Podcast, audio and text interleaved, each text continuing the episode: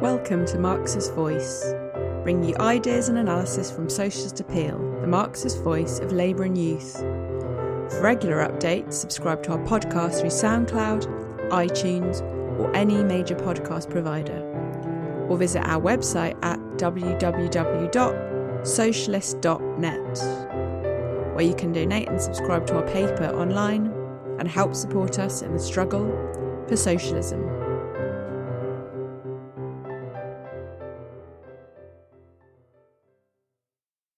Uh, morning, comrades. Um, those of you who know me might be wondering why I'm so dourly dressed today. Well, the thing is, I've been reading a lot about the Queen, and she's been in the news quite a lot in uh, in the past two weeks. And the poor woman is is really quite unwell. She's had to take two weeks uh, off work, and I've really been hoping that she will die in time for my talk. So just in case, there's still time. You know, I've got about another 40 minutes. Uh, I'll keep an eye on my phone until I did to dress all in black today, you know, just as a mark of respect in case our, uh, our dear monarch should pass. Um, so fingers crossed, everyone. I did check just now, and apparently Boris Johnson spoke to her yesterday, and she's doing well. She's working at home from her desk. Now, when your job entirely consists of shaking people's hands, I'm not sure how you can do that from uh, a desk. But um, you know, she's a hardworking lady. Um, I'm sure she will find a way. Um, but anyone who's grown up uh, in this country will be familiar uh, with with the story that we're told uh, about the monarchy. It's a very uh, familiar fairy tale. Um, you know, the story goes that the monarchy is nothing more uh, than a ceremonial role in, in, modern society. That the queen is just a, a, powerless figurehead, a lovely figurehead, but one without uh, any power, who represents kind of thousands of years of, of wonderful British tradition and exists to unite uh, the nation. So, you know, things like the Queen's speech, state opening of Parliament, all of that we're told is just harmless pompery. You know, it's it's the equivalent of a shiny ornament atop the wonderful Christmas tree that is uh, British democracy uh, and the British state. It's just there to look nice, uh, but it doesn't actually affect uh, how the country is run. After all, we're a democracy, and uh, you know the people make uh, the decisions. And of course, the Queen is a very lovely lady who works um, very hard. Uh, and this is the same story that the royal family themselves put forward. So if you were to look on the Queen's website, yes, she has a website, uh, I have looked at it, uh, it gives the following explanation of, of the role of the monarchy. It says, the monarchy is the oldest form of government in the United Kingdom. In a monarchy, a king or queen is head of state. The British monarchy is known as a constitutional monarchy. This means that while the sovereign is head of state, the ability to make and pass legislation resides within elected parliament. Although the sovereign no longer has a political or executive role, he or she continues to play an important part in the life of the nation. As a head of state, the monarch undertakes constitutional and representational duties which have developed over 1,000 years of history. In addition to these state duties, the monarch has a less formal role as a head of the nation. The sovereign acts as a focus for national identity, unity, and pride. It gives a sense of stability and continuity and officially recognises success and excellence. And it supports the idea of voluntary service. So I think we can agree, you know, the Queen is doing a really excellent job. Britain is a wonderfully stable country under her leadership. You know, no one's been queuing uh, for petrol. There hasn't been running out of food uh, in the shops. And I feel a really strong sense of pride that a gang of Nazi sympathizing, racist paedophiles stand at the head of this country. Um, of course, I'm joking, but I think we can see from these, you know, recent scandals that Georgina referred to, all the way back, really, actually, to the to the death of Princess Diana, uh, to the recent revelations of, of Meghan Markle and the abuse allegations levelled against Prince Andrew, uh, we've been afforded a kind of a, a, glimpse of the rotten stench that lies at the heart of this institution. And I think the sinister truth uh, about the monarchy can't be further uh, from, from the myth and the lies that are peddled um, by the ruling class. So, in this talk, I will try to explain why uh, the monarchy is actually an important reserve of, of power for the bourgeoisie. It's a tool that has been purposely maintained as a counter revolutionary weapon that will undoubtedly uh, be deployed uh, by the ruling class in their, in their fight against the working class and their fight uh, against socialism. So, it's elementary, really, that, that any consistent Democrat, let alone a revolutionary socialist uh, such as ourselves, should stand firmly for the immediate abolition uh, of this rotten relic. But I think in order to understand the role of the monarchy, we actually have to look uh, back um, at its history and chase its development as a modern uh, institution. So there have been kings or queens uh, in this country uh, that we, we take all Britain uh, in one form or another since even before the Roman uh, uh, conquest in 55 BC when uh, Julius Caesar um, defeated King Cantalveni. Um, but despite the propaganda uh, that the monarchy uh, puts forward, um, that's over a thousand years old, etc., the, the, institution that we know today really dates from 1688 and, and what's called uh, the Glorious Revolution. Uh, this happened when James II, uh, the last Stuart king, was unceremoniously uh, uh kicked out and replaced by the Dutch adventurer William of Orange. Um, but as we'll come to learn, this, uh, this sordid palace coup was neither glorious nor was it uh, a revolution. In fact, 46 years earlier, there'd been a genuine revolution uh, in England, uh, in what historians prefer to refer to as uh, the English Civil War. Um, the young English bourgeoisie had come into conflict with the absolutist monarchy of uh, Charles I, which was standing in the way of the further development of, of capitalism. It had become a fetter on the growth and profits of the young uh, English capitalist class, um, and as such came into a conflict with the, with the majority in Parliament representing the English bourgeoisie uh, and the City of London. And so they mobilised an army uh, to fight against the king. Um, events got out of hand. It stirred up the masses, as all revolutions do. Uh, the independents and, and, then the levelers and the digger, diggers represented the democratic and socialist aspirations of the masses. And this inspired the ranks of uh, the new model army, which was organised uh, by, by Cromwell along modern lines, which made it a highly effective fighting unit and secured the inevitable victory of the parliamentarian forces uh, against the king, which culminated in the trial uh, and then uh, execution. Uh, by beheading of Charles I for treason. But after the beheading of this hated tyrant, uh, how come we ended up back with a, with a monarchy uh, today, back with a king uh, on the throne? Um, it's very similar to a process we see in lots of revolutions. Um, you know, in, in, in, the French Revolution, uh, uh, they got rid of their monarchy. In, in fact, the monarchy was um, uh, reinstalled in France too for, for a period. But also, you know, they ended up with, with, with um, Napoleon and the restoration of lots of uh, aspects of, of feudalism. Uh, and what happens in these bourgeois revolutions is the bourgeois carry out a revolution. They use the masses uh, to carry out that revolution. Um, uh, and when their power is secure, they turn against them. You know, just as Cromwell uh, went on to liquidate uh, uh the levelers after uh, the revolution. And fearing the revolution has, has gone too far, that it's whipped up the masses uh, too much, they support a political counter-revolution while maintaining the new capitalist relations that have been established by the revolution and the overthrow of feudalism. And so, after Cromwell's death, the, the fearful English bourgeoisie uh, did a deal with the landed aristocracy agreeing to the return of the monarchy, and they installed uh, Charles II, Charles I's son, uh, uh, at its head. Um, but they invited him to become king on the, on the condition that there would be no return to absolutism. In other words, they wanted to maintain the political and economic gains that the bourgeoisie had secured through the revolution and continue to th- rule through parliament, uh, with the king as a simple figurehead.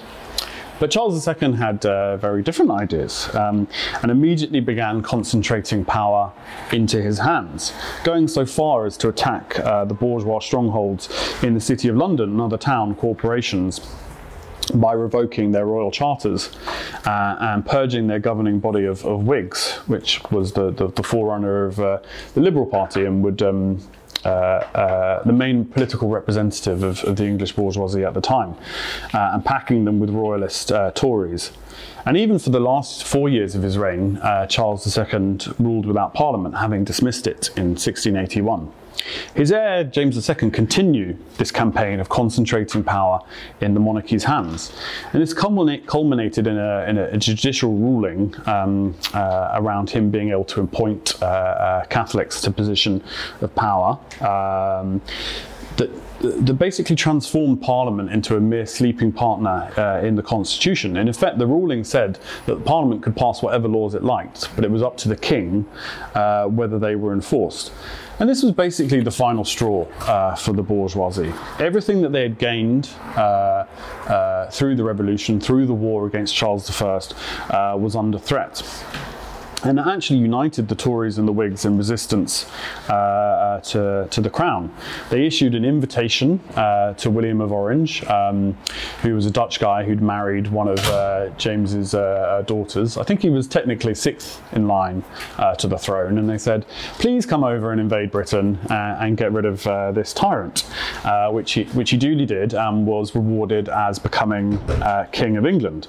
But this was basically a, a grubby palace coup, but we like to call it, you know, in history, the, the, the glorious uh, revolution. But having handed William the crown, uh, the Whigs and Tories remained united in an effort to, to limit the power of uh, the monarchy or any future monarchy could hold. And this resulted in a so called uh, Declaration of Rights. Um, but the rights in question weren't the rights of ordinary people uh, against the state or ordinary people against the monarchy. They were the rights of the bourgeoisie against the crown. They were the rights of the bourgeoisie against the feudal aristocracy. And this is the foundation of the, the, the constitutional monarchy uh, that we have today. And there's a very popular uh, myth that, you know, throughout history, the monarchy has always been uh, uh, very popular. That, you know, actually the, the, the, king was brought back because we couldn't cope without a king. Uh, uh, and Cromwell was such an evil man, so we had to bring the monarchy back because, you know, British peasants just didn't know what to do without uh, a king sitting on a throne. But actually, um, at, at, this time, the monarchy was extremely unpopular.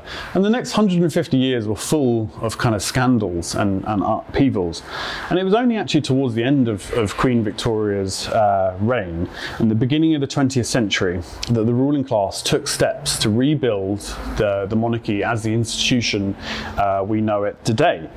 Um, so they lavished huge sums of money on, on spectacles such as Victoria's Golden Jubilee in 1887. And a lot of the present day uh, kind of like ceremonial pantomimes, like the changing of the guard, uh, you know, the, the, the royal opening state opening of parliament, you know, all that stuff with the, the shaking of the mace, etc. Uh, you know, we think of these as ancient British tradi- traditions. Lots of these were actually invented during the reign of, of Queen Victoria as an attempt to kind of build up uh, the monarchy and the consciousness of the masses. And this isn't a coincidence, it actually flowed from the political needs of the bourgeoisie uh, at the time. Because during this period, uh, you know, after pressure from below, after pressure from the ruling class, there was a gradual opening up of the electoral franchise uh, uh, in Britain. The total registered electorate in, in, the United Kingdom grew from 5.7 million people in 1885 to 21 million in 1918. But if the ruling class were going to allow the grey unwashed, the masses, uh, a say in how the country was run, they needed a guarantee uh, against things getting out of hand, against them having too much of a say uh, and turning against uh, the bourgeoisie. So that once again they turned back uh, uh, to the monarchy is that guarantee. Um, and the reasons for this are very clearly set out in a, in a marvellous book by uh, Walter Bagehot, which he wrote in 1865 called The English Constitution. Uh, and it's really, a, it's very much an astounding read because he clearly, um, uh, you know, he was writing for people of his own class and it probably didn't even enter into his head that it was possible for, for a working person to ever read his book. Uh, and therefore he was remarkably frank and honest. You know, it was basically a manual for the bourgeoisie about how the British state uh, was run and how it functioned. And so important is Bagehot's book that uh, actually generations of, of British monarchs uh, have been instructed to read it as part of their education on how they rule. So I've never watched it. Uh, but if you do, season one of The Crown apparently has a scene in which uh, the young uh, uh, Elizabeth is, is, is read aloud uh, from Bagehot's book by um, her, her tutor. Um, so, according to Bagehot, England has two uh, sets of institutions. There's what he refers to as the dignified institutions, which are there to impress the many, and then the efficient ones that are there to govern uh, the many. And the main dignified institution is uh, the monarchy. And he, he, he, explained that it played an essential role in winning and sustaining the loyalty uh, and, and the confidence of the masses of ordinary people, helping the state to gain authority uh, and legitimacy his message was very clear. You know, uh, the masses don't understand politics. They can't be really trusted uh, to vote the right way. Uh, but since they've conquered the right to vote, the ruling class uh, had to devise a royal pantomime uh, to distract them, while the, the real exercise of power is kept firmly in the hands of the bourgeoisie. So he writes uh, It should be evident that the monarch does no wrong. He should not be brought too closely to real measurement. He should be aloof and solitary. As the functions of the English royalty are for the most part latent, it fulfills this condition. It seems to order, but it never seems to struggle. It is commonly hidden like a mystery, and sometimes paraded like a pageant, but neither case is contentious. The nation is divided into parties. Um, we would say the nation is divided into classes, uh, but he means the same thing. But the crown is of no party. Its apparent separation from business is that which re- removes it both from enmities and from desecration, which preserves its mystery, which enables it to combine the affection of conflicting parties to be a visible symbol of unity to all of those so imperfectly educated uh, as to need uh, a symbol. So, as he notes, the powers of the monarchy uh, are latent. And that means in, in normal times, uh, normal times of constitutional rule, the monarchy seems to have uh, no real power and purposefully maintains uh, a visage of, of innocuousness, innocuousness uh, and mere cer- ceremony. But should the establishment require it in times of crisis, uh, the monarchy can legally assume uh, almost unlimited uh, powers. Um, so it's more than a feudal anachronism, it's more than just a, a, a, a pantomime uh, for the people uh, of Britain. It's actually a reserve weapon in the hands of the ruling class. Because behind the curtain, behind all these stories that we're told, we should never forget that it's Her Majesty's government. It's Her Majesty's loyal opposition. It's Her Majesty's civil service. It's Her Majesty's armed forces. It's Her Majesty's Inspectorate of Constabulary, to which all the police forces in the country uh, are accountable. The election of a government itself uh, in Britain is dependent on the monarch to call on Her Majesty's Prime Minister to form a government. And any legislation that is passed uh, in this country requires the Queen's approval through the royal assent process before it can become law. In essence, the monarchy is actually constitutionally the source of all power uh, in the British government. And these powers aren't just theoretical, um, as we're told. The Queen has exercised them many times herself uh, throughout her reign. For example, there's the, the little known process called uh, Queen's Consent, which was revealed uh, last year. And it's a convention whereby ministers and parliament allow the monarch to exercise uh, consultative and veto powers over laws affecting the monarchy's interests. So previously secret documents have disclosed that the Queen uh, has vetted more than a thousand parliamentary bills during her reign, and in fact used the procedure to secretly lobby uh, for some laws to be altered to benefit her private uh, interests. So for example, she used the procedure to instruct government ministers to change a 1970s uh, transparency law in order to conceal her private wealth uh, from the public. Um, the same procedure actually applies to to um, uh, to Prince Charles, and he's used that uh, uh, uh procedure hundreds of times uh, uh, throughout the last few decades to protect his interests, the interests of the Duchy of Cornwall, for example, um, amending laws to prevent um, tenants on his land from being able to buy their property, for example. And this, this is just the tip of the iceberg.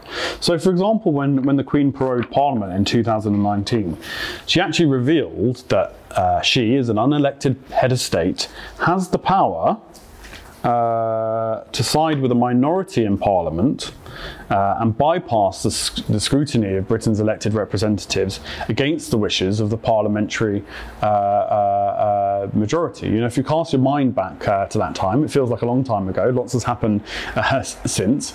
you know, Boris Johnson couldn't get his Brexit deal through Parliament. There was a deadlock. The, the, the majority of, of, of, of MPs um, were against the government. And so to solve this, he merely asked the Queen to, to suspend Parliament, to side with a minority in our democratically elected institutions against the wishes of a majority. And she was perfectly capable and constitutionally able um, to do so.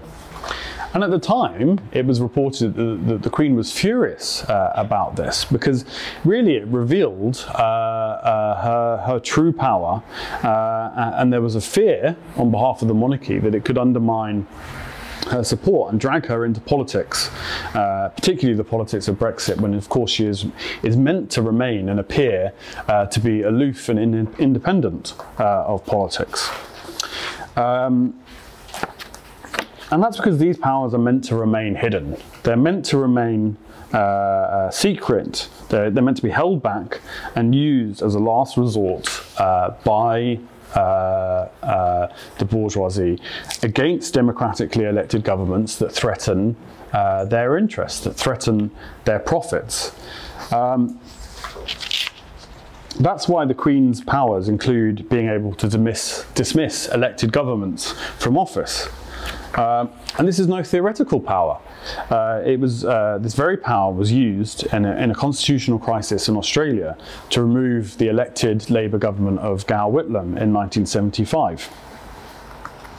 Now, Whitlam and the Labour Party had, had won an election uh, in 1972, a landslide election, after 23 years of uh, Liberal Party rule. The Liberals being um, the Australian equivalent of the Tories, the party of, of the bourgeoisie, the party of the ruling class, uh, on the basis of promising substantial reforms.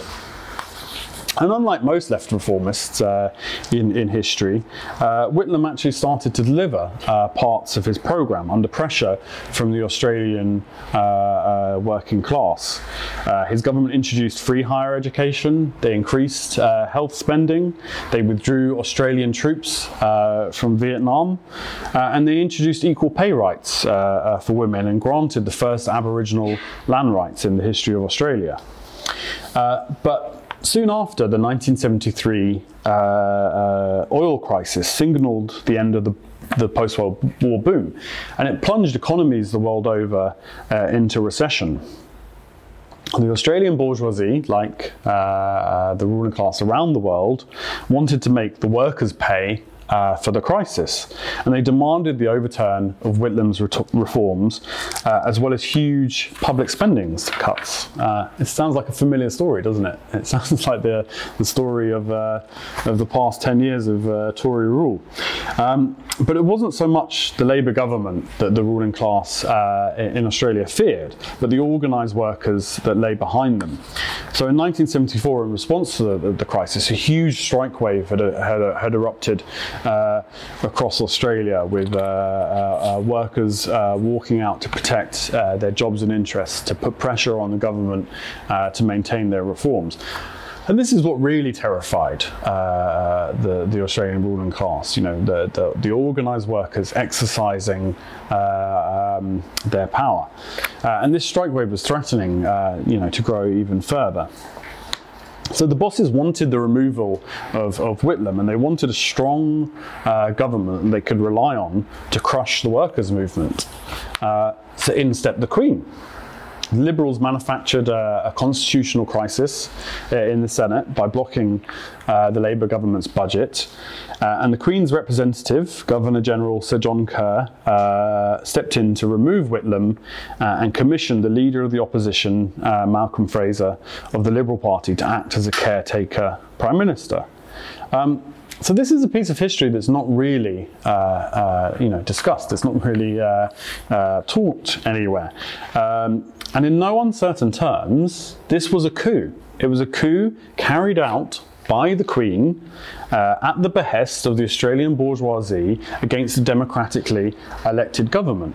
And it was a perfectly legal coup. It was a perfectly constitutional uh, uh, uh coup, where a government that had been elected by the vast majority of Australians uh, to represent their interests was removed at the Queen because the representation of the interests of the working class threatened the interests of, uh, of the bourgeoisie.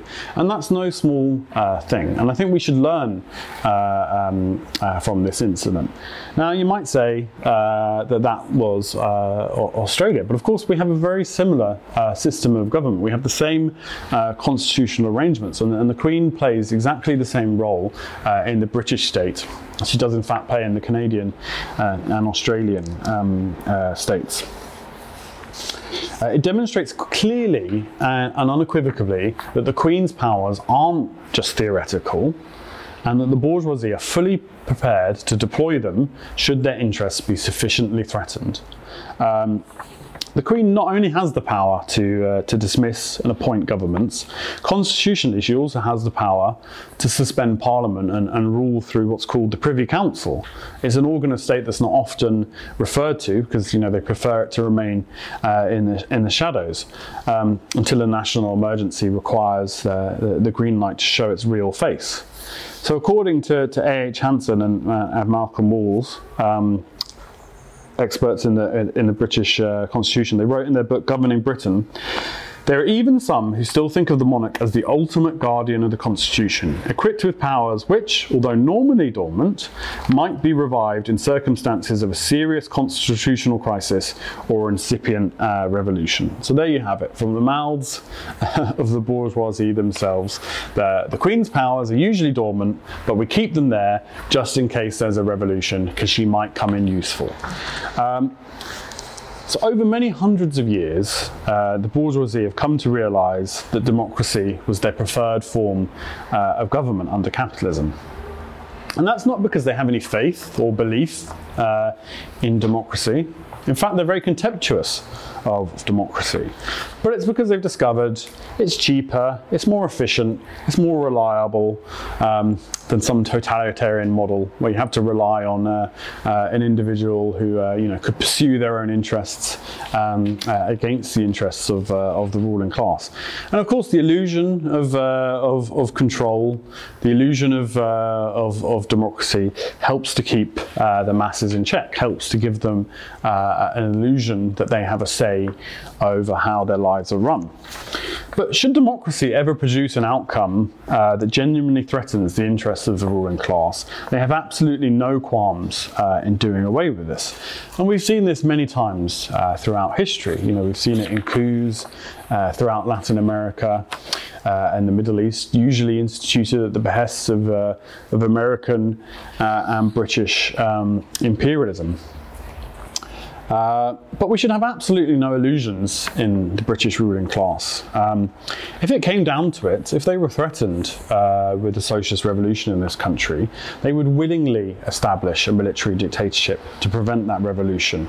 And the monarchy would be absolutely central uh, uh to this by using its reserve powers to uphold the constitution. For example, what would have happened if Corbyn had been uh, elected? Do you remember there were there were threats uh, from a number of uh, shadowy army generals who said if Corbyn was elected, uh, the army would step in and carry out a coup, and these were you know widely reported uh, in, in, newspaper presses. And it's not difficult to imagine a scenario. You know, had had Corbyn been elected, if he'd refused to back down uh, to the demands of the bourgeoisie, who inevitably would have stepped in to try and prevent Corbyn from carrying out uh, his programme, it's not difficult to imagine a scenario where they manufacture a national crisis, you know, through a strike of capital or, or, or, or some other means, and invite the Queen to step in uh, and save the country. Now, some people might think that such a scenario uh, is far fetched. You know, a bit of, uh, uh, you know, what happened if Corbyn had won the 27 election fan fiction. Uh, surely such a thing couldn't actually happen uh, in, in, in, a, in, a, wonderful democratic country uh, like Britain.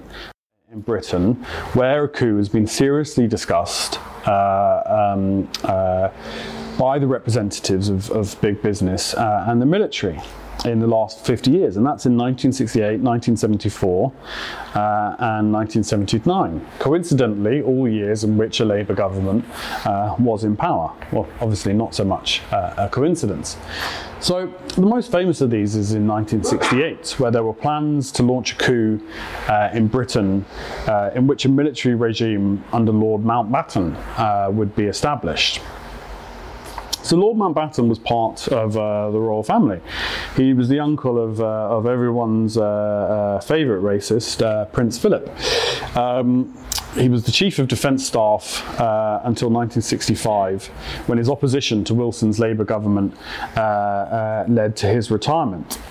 Now, at this time, very similar to Australia in the 70s, uh, Britain was facing a serious economic crisis. There was industrial uh, unrest, there was the devaluation of uh, the pound, there was a great dissatisfaction uh, in the ruling class. You could feel the decline of British capitalism. They could feel their, their influence slipping away on a world scale.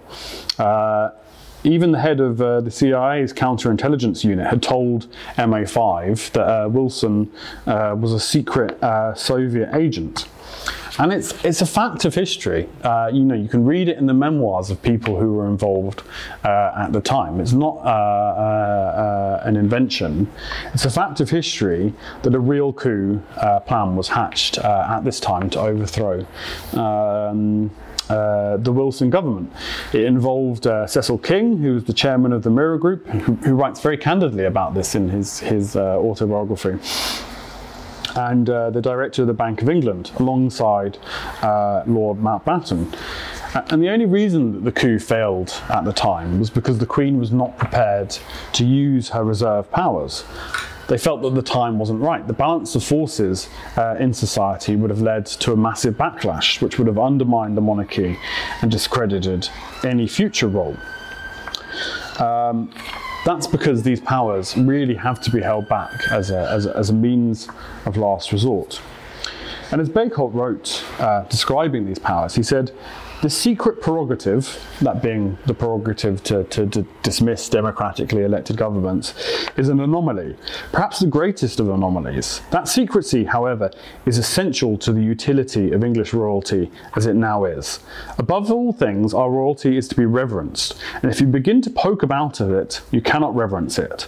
You must not let daylight in upon the magic. We must not bring the Queen into the combat of politics, or she will cease to be reverenced by all combatants. She become one combatant, combatant amongst uh, many. Um, what Bagehot is saying here is that you know the well, he's saying two things. One, that uh, the Queen's powers can only be used as a means of absolute last resort, and until this time, they have to be shrouded in mystery. They have to be kept hidden uh, from the view of public. And he's also saying that if these powers are used, it's essential that the monarchy commands the respect of the majority of the population. Uh, that's why the ruling class puts so much effort into building up uh, uh, uh the monarchy by, you know, spinning this web of lies and these myths of, uh, of, of, of, how wonderful uh, the Queen is, how wonderful the monarchy is, how we should all respect her and appreciate the hard work um, that she does for the nation. And it's why the ruling class are, in fact, so concerned about the scandals that have rocked the royal family in recent years. Because the open conflicts, the splits, and the brawls we've seen within the royal family, openly paraded across the pages of the tabloid press um, have served to seriously undermine uh, uh, the monarchy for the, for example, the revelations of, uh, of Harry and Meghan are not just tittle tattle; they have a serious impact. You know, you may wonder why uh, why Marxists we uh, you know are interested in the in the revelations of uh, you know these super wealthy and privileged uh, individuals. You know, talking about how hard their lives are on uh, on Oprah Winfrey's um, show. But actually, you know, they, they do play an important role in society. Um, you know, lifting the lid on what goes on uh, uh, behind the scenes, showing the reality uh, of, of the royal family. And of course, I'm sure as you all know, one of the most disgusting revelations uh, included the claim uh, by Meghan that one royal, um, who we don't know who it is, uh, but I think we can probably all guess, uh, had expressed to Harry concerns and conversations about how dark their skin, uh, their son's skin might be when he was born. Um, you know, for the crime of having a child uh, that was mixed race, the royal family took their revenge uh, uh, by denying him uh, the title of prince and the concomitant prince uh, police protection. And Meghan claimed her general treatment at the time was was such that it pushed her to the point of feeling suicidal. And the picture the couple uh, presented of the family was one of a mean, duplicitous, racist, and vengeful clique um, at the head of a feudal relic that was unwilling and unable uh, to reform itself. And who could have faith in such a, a, a rotten institution? But unfortunately for the royals, unfortunately for the ruling class, the scandals uh, keep coming. You know, a few weeks ago, uh, as uh, Georgina mentioned, it was revealed that the Metropolitan Police would take no action over the allegations uh, against uh, Prince Andrew. It's obvious that it's one rule uh, for them and one rule for the rest of us. The court case against him, however, in, in the States is, uh, is pressing on, with Andrew now having to accept that he's been uh, served papers by a US court official. Apparently, this followed multiple attempts to avoid being served, apparently just turning up at royal palaces, uh, you know, knocking on the doors. Is Prince Andrew there? I'd like to uh, serve him papers accusing him of, uh, of being a rapist and a paedophile. No, sorry, Prince Andrew isn't in today. He can't, he can't accept that accusation. Uh, but eventually, somehow, they did uh, did uh, serve the papers on him. Um, and the Queen is actually allegedly paying millions from her private funds to pay Prince Andrew's legal fees. How disgusting is that? The Queen, who is kept in these palaces at taxpayers' expense, is using millions of pounds to defend her son uh, uh, from facing the court allegations uh, of raping a young woman. It's absolutely uh, disgusting and criminal. Of course, her funds are probably uh, ultimately leached off the pu- public purse in any case. And press reports also say that Prince William, uh, who's obviously next in heir to the throne after Prince Charles, now considers Prince Andrew to be a danger to the monarchy uh, you know, they want to keep him hidden from public, and apparently they've had a, they've had a big meeting, and they're like, Prince Andrew, we're just going to lock him in a cupboard somewhere and pretend he doesn't exist. And I think this gets to the heart of uh, what's what's this all about. You know, they have no interest uh, in justice. They have no interest in in in, in uh, finding out the truth. They want to uh, keep the scandals hidden away under lock and key in order to protect the monarchy. Uh, but how long is it till the truth um, comes out? So the monarchy have always been a gang of corrupt uh, parasites. But the difference is that now all their scandals and degeneracy, uh, well, probably not all of them, you know, I'm sure there's, there's, there's many more disgusting things that we don't know about yet, uh, are on display uh, for people uh, to see. In any genuine working class party, any genuine organisation that, that, that, represented the interests of, of working people in this country would stand for their wholesale overthrow. Instead, Sir Keir Starmer, Sir Keir Starmer, lavishes praise uh, on the Queen. And apparently, the royal family, according to him, is a beacon of hope uh, for millions. I feel very hopeful. But in contrast to this obsequiousness, to this cowardly position of the Labour leaders, we must be absolutely crystal clear and unapologetic in our view of the monarchy. We demand its total and complete abolition. We want to open up their palaces, expose their sordid deeds to the public uh, for all to see. And we would nationalise their obscene wealth and put it to use in solving the problems of society. And that wealth really is uh, obscene. The Sunday Times estimated the Queen has a personal net worth of 330 million. But the royal family, collectively, as an institution, is worth an estimated 88 billion dollars uh, by Forbes. How many hungry children could we feed uh, with that money? How many homeless people uh, could we house? How many hospitals uh, could we build? Yet, despite this enormous wealth, uh, the estimated total annual cost of the monarchy uh, to the public purse is 334 million, um, around eight times the, the official figure that the, the royal family uh, uh published. This is the money that we pay, that working people pay through their taxes, for the privilege of the ruling class maintaining a reserve weapon to use against us uh, should we ever dare to rise up and seriously threaten uh, their interests. So it's clear, you know, anybody who actually, uh, you know, consistently believes uh, in in democracy, anyone who believes in a, in a, in a truly democratic state, should also believe in the overthrow uh, the abolition of the monarchy, the abolition of, uh, uh, of the House of Lords. Of course, we don't just believe in that, we stand for the revolutionary overthrow of capitalism. And that has to include the monarchy and all its other rotten institutions. But in our work, um, uh, uh, in the labour movement, in our work of building forces of, of Marxism, we need to be absolutely clear that the real role that the monarchy plays is, is a weapon in the hands of the ruling class uh, that will be used against uh, uh, the labour movement, that will be used against the, uh, the workers of Britain um, as we struggle for our own interests. And we need to disarm the ruling class of its weapons. We need to smash those weapons in the process of, of taking power uh, in, into our own hands, of overthrowing capitalism, setting about the genuine transformation of society for completing the task that the bourgeoisie themselves started uh, in the English Civil War, uh, uh, the task that was carried to its end uh, uh, by Cromwell in beheading the king. Uh, the task of overthrowing the monarchy and setting about the trans- socialist transformation of Britain and the world.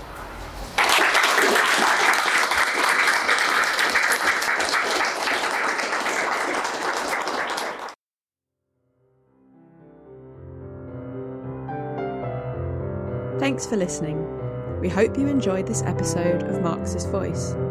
You can subscribe to our podcast through SoundCloud, iTunes, or any major podcast provider, or visit our website at www.socialist.net. And if you're able to, please donate or subscribe online and help support us in the struggle for socialism.